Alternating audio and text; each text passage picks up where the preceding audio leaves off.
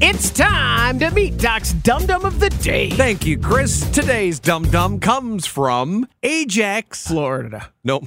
Oh, Canada. Oh, okay. There's a 42 year old man in Ajax who has to be seriously reconsidering some recently made choices.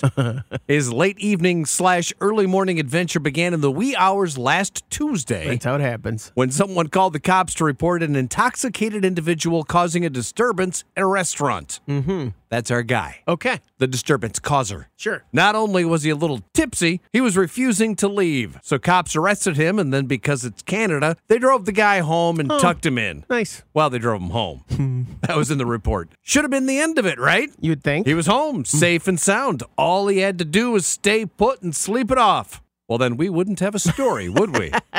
Guess who showed up a short while later? Not back at the restaurant. Nope, that would have made too much sense. No, instead, still mad about his previous arrest, this guy drove himself to the police station No, to don't do that. have a word with someone in charge. Don't do that. Let me summarize where we're at. the guy arrested for drunk and disorderly drove himself to the police. Mm-hmm. And that's how one man was arrested twice in one morning. Sure. The second time they got him for DUI and took away his license and impounded his car. They gave you a ride home, dude. You were good. Have you ever heard of someone who's had too much to drink talking their way out of already being arrested?